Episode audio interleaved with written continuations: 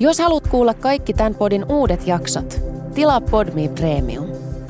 Voit testata Premiumia kaksi viikkoa ilmaiseksi ilman sitovaa määräaikaisuutta. Lataa siis Podme ja löydät kaikki sun suosikkipodit yhdestä sovelluksesta.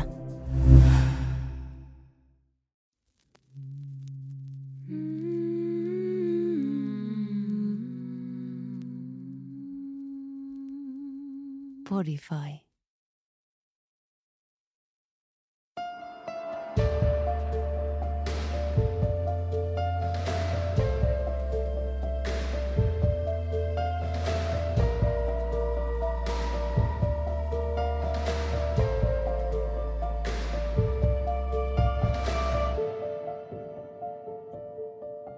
Moi ja terveisiä aurinkoisesta Barcelonasta. Mun nimi on Jenna ja tämä podcast keskittyy Espanjassa tapahtuneisiin rikoksiin. Tavallisesti mä julkaisen uuden jakson aina perjantaisin, mutta mä oon saanut tämän podcastin uskollisilta kuulijoilta valehtelematta kymmeniä ja kymmeniä viestejä liittyen 27. päivä huhtikuuta vuonna 2021 Tenerifalla kadonneiden sisarusteen yksivuotiaan Anan ja kuusivuotiaan Olivian tapaukseen liittyen. Suomessakin tapauksesta on uutisoitu siis jonkun verran, mutta täällä Espanjassa tapaus on ollut ihan tosi paljon esillä kaikissa medioissa – Multa on toivottu ihan jaksoa tapauksesta jo nyt, mutta näin tuoreista tapauksista ei ihan syystä tavallisesti tehdä podcast-jaksoja, koska tilanne on vielä niin auki, eikä luotettavaa ja virallista tietoa ole ihan kauheasti tarjolla. Varsinkaan viranomaiset ei halua paljastaa kaikkia korttejaan kesken tutkinnan, mikä on tietty hyvä asia ja ihan tosi ymmärrettävää. Mutta yhtä ymmärrettävää on kuitenkin myös se, että ihmisiä kiinnostaa tämä tapaus. Mä siis ajattelin, että koska mun podin kuulijoita selvästi kiinnostaa tietää tyttöjen katoamisen tapauksen käänteistä enemmän, niin musta on vaan reilua, että mä jaan näiden uutisten seuraamisen teidän kanssa. Mä haluan painottaa sitä, että tässä vaiheessa – Harva tieto on ihan sataprosenttisen varmaa, mutta mä yritän kerätä tietoa tapauksen käänteistä sellaisista lähteistä, mitkä mä oon kokenut luotettaviksi muita tapauksia tutkiessani, ja pyrin aina sitten seuraavissa jaksoissa korjaamaan, jos joku tieto on muuttunut. Tässä ekassa jaksossa mä käyn läpi kaiken, mitä tapauksesta tiedetään nyt toukokuun 23. päivään mennessä, minkä takia tämä jakso tulee olemaan vähän pidempi kuin mitä tulevat tapaukseen liittyvät bonusjaksot varmaankin tulee olemaan. Ja jos uusista käänteistä ei löydy edes minijakson verran tietoa, niin mä tuun mainitsemaan mahdollisesti ihan vaan muutamilla lauseilla aina tavallisten jaksojen lopussa, että missä mennään noin niin kuin Espanjan median mukaan. Kannattaa laittaa myös Podin Instagram ja Facebook seurantaan. Mä tuun varmasti jakamaan myös siellä tietoa tapauksesta ja varmaan myös vähän nopeammalla aikataululla. Mä rukoilen ja toivon, että tytöt löytyisi elossa ja että heidät palautettaisiin kotiin äidilleen mahdollisimman pian – ja mä tiedän, että sä siellä toivot varmasti ihan samaa. Tervetuloa kuuntelemaan tätä minisarjaa Anan ja Olivian katoamisesta.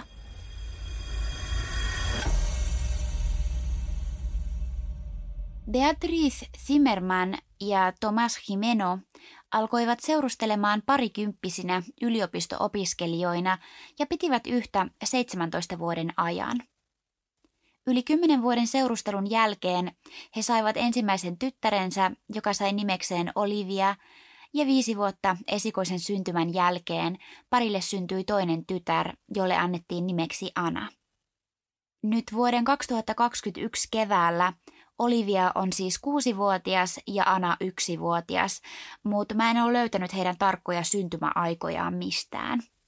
Molemmat tyttäret ovat perineet puoliksi saksalaiselta äidiltään tämän vaaleat hiukset ja yksivuotias Ana myös tämän äidin siniset silmät. Olivian hiukset ovat hieman tummemmat, vaalean ruskeat ja tämä on perinyt isänsä ruskeat silmät. Beatricista tiedetään sen verran, että hän on tosiaan puoliksi saksalainen, mutta hänen isänsä ei ole ollut hänen elämässään juurikaan sen jälkeen, kun Beatrice oli pieni – ja hänen äitinsä puolestaan kuoli keuhkosyöpään kolme vuotta sitten. Beatrice täytti juuri muutama viikko sitten 35 vuotta. Anan ja Olivian isä Thomas on 37-vuotias. Hän on 185 senttimetriä pitkä ja hänellä on ruskeat silmät sekä melko lyhyet ruskeat hiukset ja ruumiin rakenteeltaan hän on melko urheilullinen. Thomas tulee hyvin varakkaasta perheestä. Hänen vanhempansa omistavat erään golfklubin sekä useita banaaniplantaaseja ympäri Teneriffaa. Ja hän puolestaan omistaa vesiurheiluklubin nimeltä Club Nautico de Tenerife. Luonteeltaan häntä on kuvailtu älykkääksi ekstrovertiksi. Perhe asui siis Kanarian saarilla, Teneriffalla, ja siellä saaren suurimmassa kaupungissa nimeltä Santa Cruz de Tenerife. Beatriz ja Tomas erosivat 17 vuoden yhdessäolon jälkeen vuoden 2020 keväällä, ja ilmeisesti Tomas ei ottanut eroa kovinkaan hyvin. Heidän suhteestaan ei ole tässä vaiheessa ihan kauheasti tietoa, mutta joidenkin lähteiden mukaan Beatriz olisi tapaillut toista miestä ollessaan vielä raskaana – ja yhdessä siis Tomasin kanssa, mutta vaikka asia olisikin näin, niin se ei millään muotoa tee Tomasin teoista yhtään sen hyväksyttävämpää. Parin erottua Thomas jäi asumaan perheen yhteiseen kotiin, joka sijaitsee Iueste de Candelarian asuinalueella, ja Beatriz muutti yhdeksän kilometrin päähän Radathulin alueelle. Tomas, joka ei ollut ottanut eroa muutenkaan siis kauhean hyvin, tulistui kuullessaan, että Beatrice oli alkanut seurustelemaan erään varakkaan belgialaismiehen kanssa. Hän haukkui miestä kaikille ihan avoimesti, ja varsinkin se fakta, että mies oli parikymmentä vuotta Beatricia vanhempi, meni hänellä tunteisiin, eikä hän halunnut, että hänen tyttärensä olisivat missään tekemisissä tämän miehen kanssa – eikä varsinkaan, että Beatrice ja parin tyttäret muuttaisivat miehen luokse saaren toiselle puolelle. Silminnäkijät kertovat, että viime vuoden elokuussa Beatrice, tämän uusi miesystävä, sekä Anna ja Olivia olivat olleet autossa ja he olivat huomanneet Tomasin seuraavan heitä. Heidän pysähdyttyään eräälle parkkipaikalle erään kahvilan eteen, Beatricein miesystävä oli mennyt puhumaan Tomasin kanssa – mutta tämä oli alkanut pahoinpitelemään miestä mukana tuomallaan kepillä, ja kun Beatrice oli mennyt miesten väliin, Thomas oli töninnyt myös häntä, ja tämän kaaduttua maahan raahannut tätä vähän matkaa maassa hiuksista vetäen. Beatrice ei tehnyt tapahtuneesta rikosilmoitusta poliisille, kuten ei myöskään viime joulukuussa saamistaan uhkauksista, joita Thomas oli hänelle ladellut. Tuolloin Beatrice oli tosin kyllä kertonut uhkauksista Guardia Civilille, mutta hän ei ollut tehnyt asiasta rikosilmoitusta, ja kun Guardia Civilistä soitettiin hänelle maaliskuussa, hän kertoi, ettei Thomas ollut enää uhkaillut häntä ja että tilanne oli rauhoittunut huomattavasti.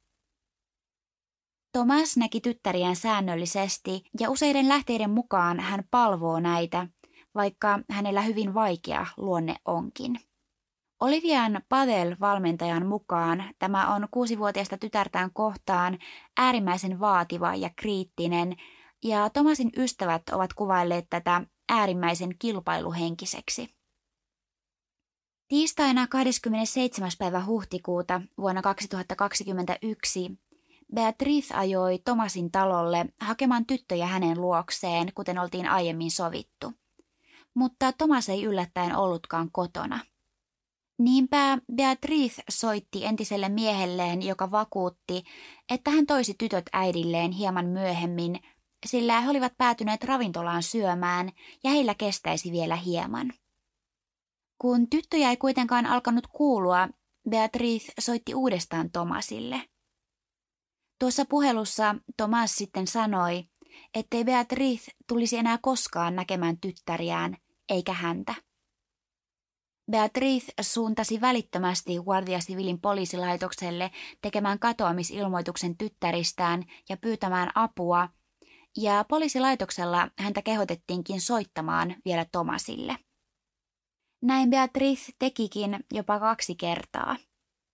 Molemmissa puheluissa Thomas vakuutti Beatricille, ettei tämä todellakaan tulisi näkemään ketään heistä kolmesta enää ikinä. Kello oli tuolloin noin 22.30. Naapureiden mukaan Thomas oli ollut talollaan tytärtensä kanssa aina ilta seitsemään saakka, minkä jälkeen he ajoivat Thomasin vanhempien luokse. Lähtiessään sieltä noin puoli seitsemän aikaan, Thomas oli hyvästellyt vanhempansa tavallista tunteikkaammalla tavalla ja jopa halannut isäänsä, mikä ei ollut tälle tyypillistä käytöstä. Hän ei kuitenkaan suostunut kertomaan vanhemmilleen, minne hän oli oikein menossa. Hän oli jättänyt vanhemmilleen hänen edellisenä vuonna ostamansa uuden auton paperit ja dokumentin, jossa hän vaihtoi auton näiden nimiin, jotta nämä voisivat myydä auton niin halutessaan. Lisäksi hän oli jättänyt vanhemmilleen koiransa huolehdittavaksi. Isovanhemmat olivat viimeiset henkilöt, jotka näkivät Anan ja Olivian, eikä pienistä tämän jälkeen ole nähty merkkiäkään. Seuraava havainto Tomasista oli puoli kymmenen aikaan illalla. Santa Cruz de Tenerifen huvivenesataman turvakamerat nauhoittivat, kun Tomas ajoi satamaan valkoisella Audillaan. Satamassa hän kantoi autosta useita eri möykkyjä omistamansa moottoriveneeseen, mutta videoilta ei näy selvästi, mitä nuo möykyt tasan tarkkaan olivat. Sitten Thomas lähti satamasta veneellään palatakseen vain puolitoista tuntia myöhemmin takaisin satamaan.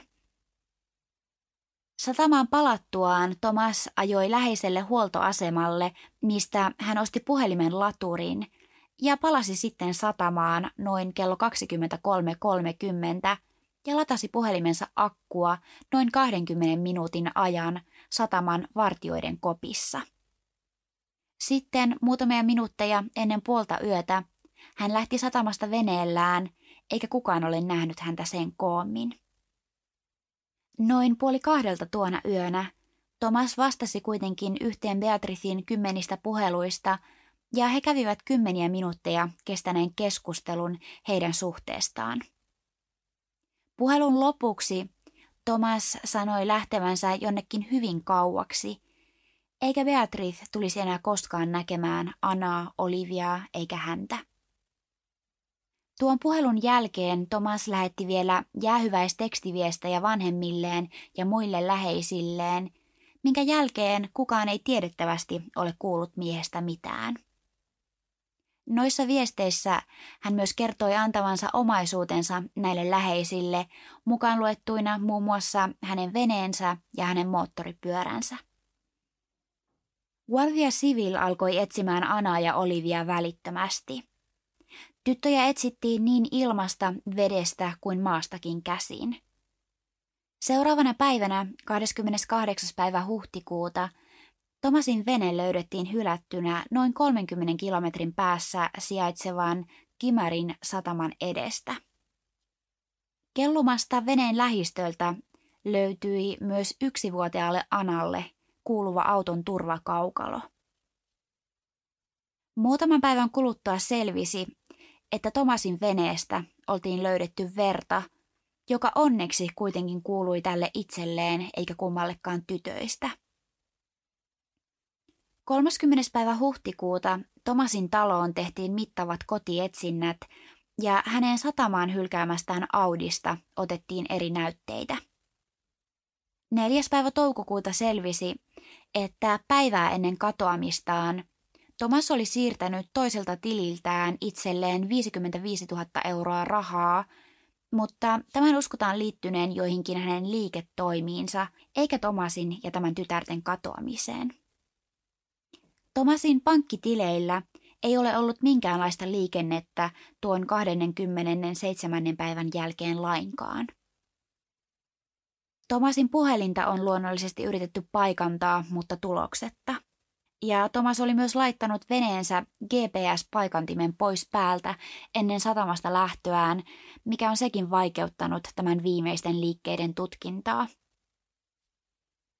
Pidetään mahdollisena teoriana, että Thomas olisi heittänyt tahallaan tuon vauvan turvaistuimen mereen harhauttaakseen Anan ja Olivian etsijöitä, ja että hän olisi kenties noussut jonkin toisen veneen kyytiin ja jättänyt oman veneensä tuuliajolle.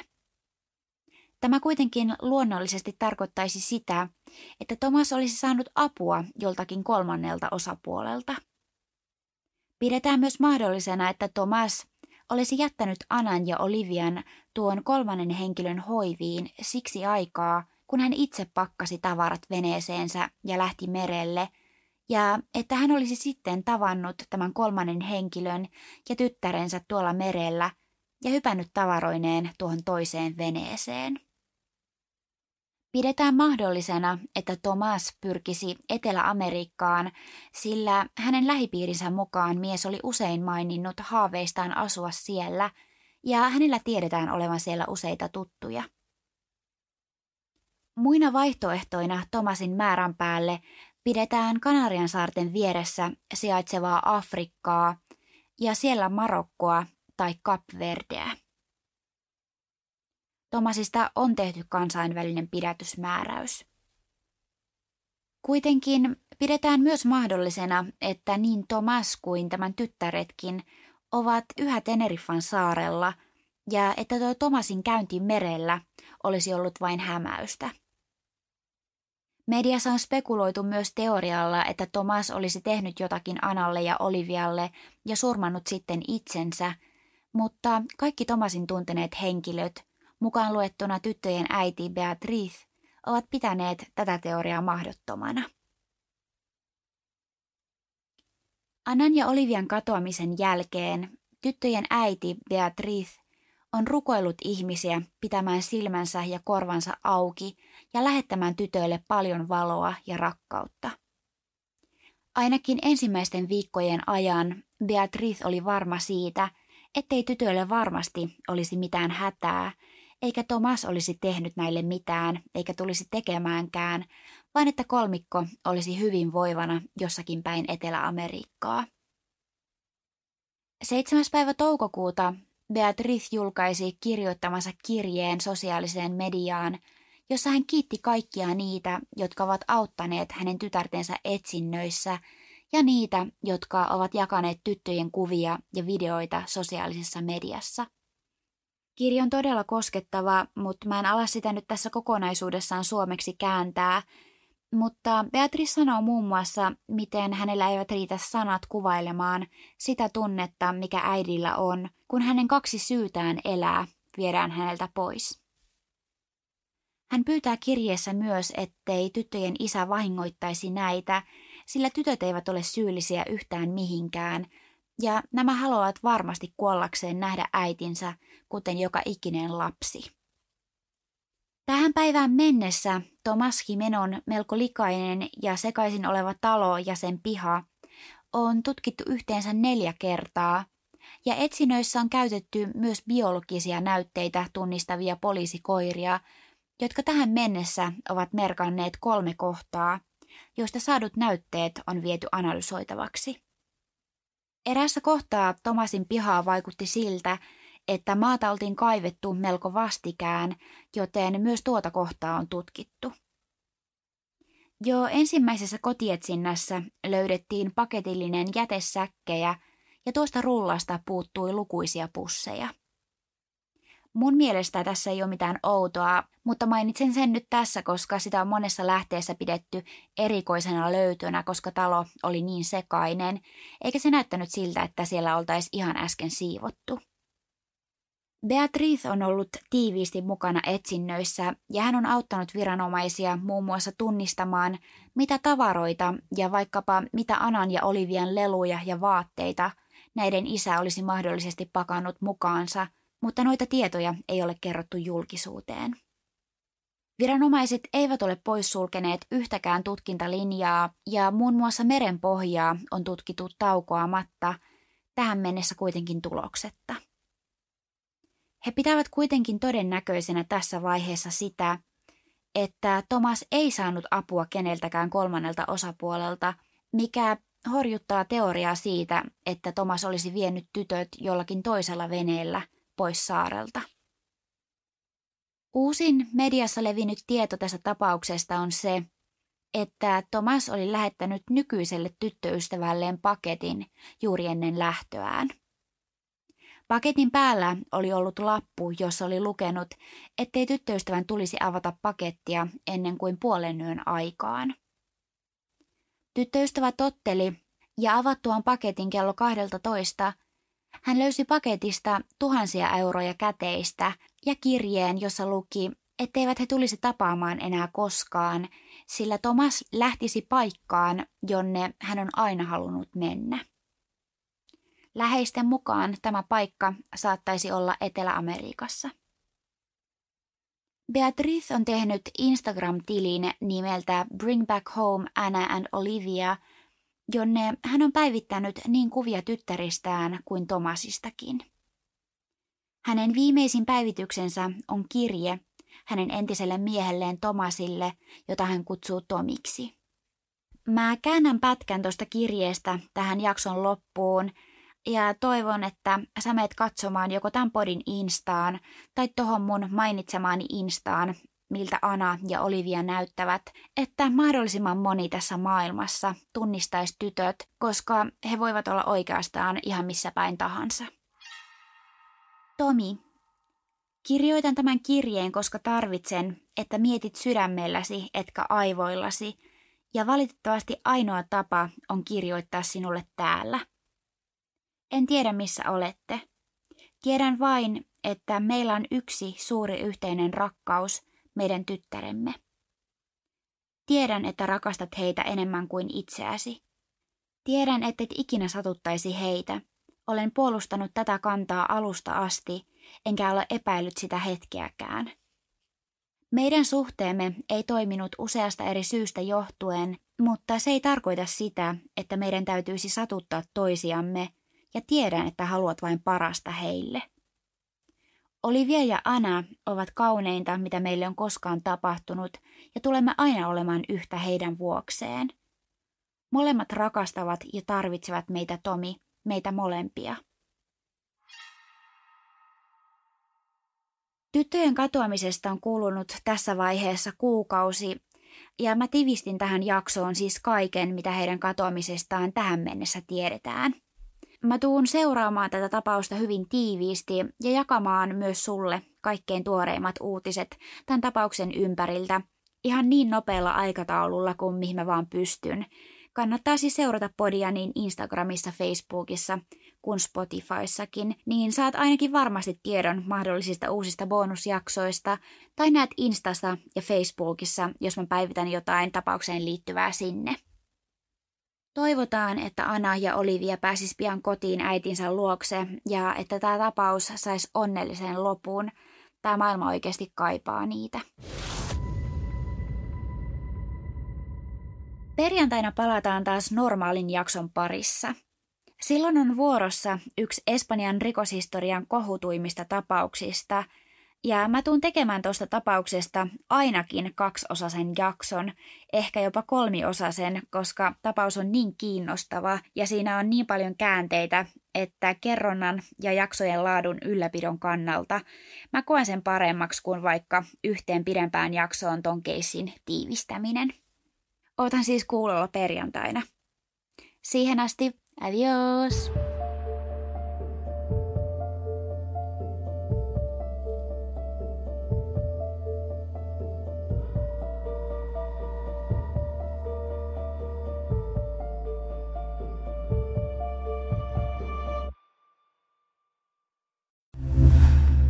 Kuuntelit Podmin Premium-podcastia. Haluatko löytää lisää samankaltaisia podeja tai vaikka ihan uusia tuttavuuksia? Lataa Podmin sovellus App Storesta tai Google Playsta ja saat kokeilla palvelua kaksi viikkoa ilmaiseksi –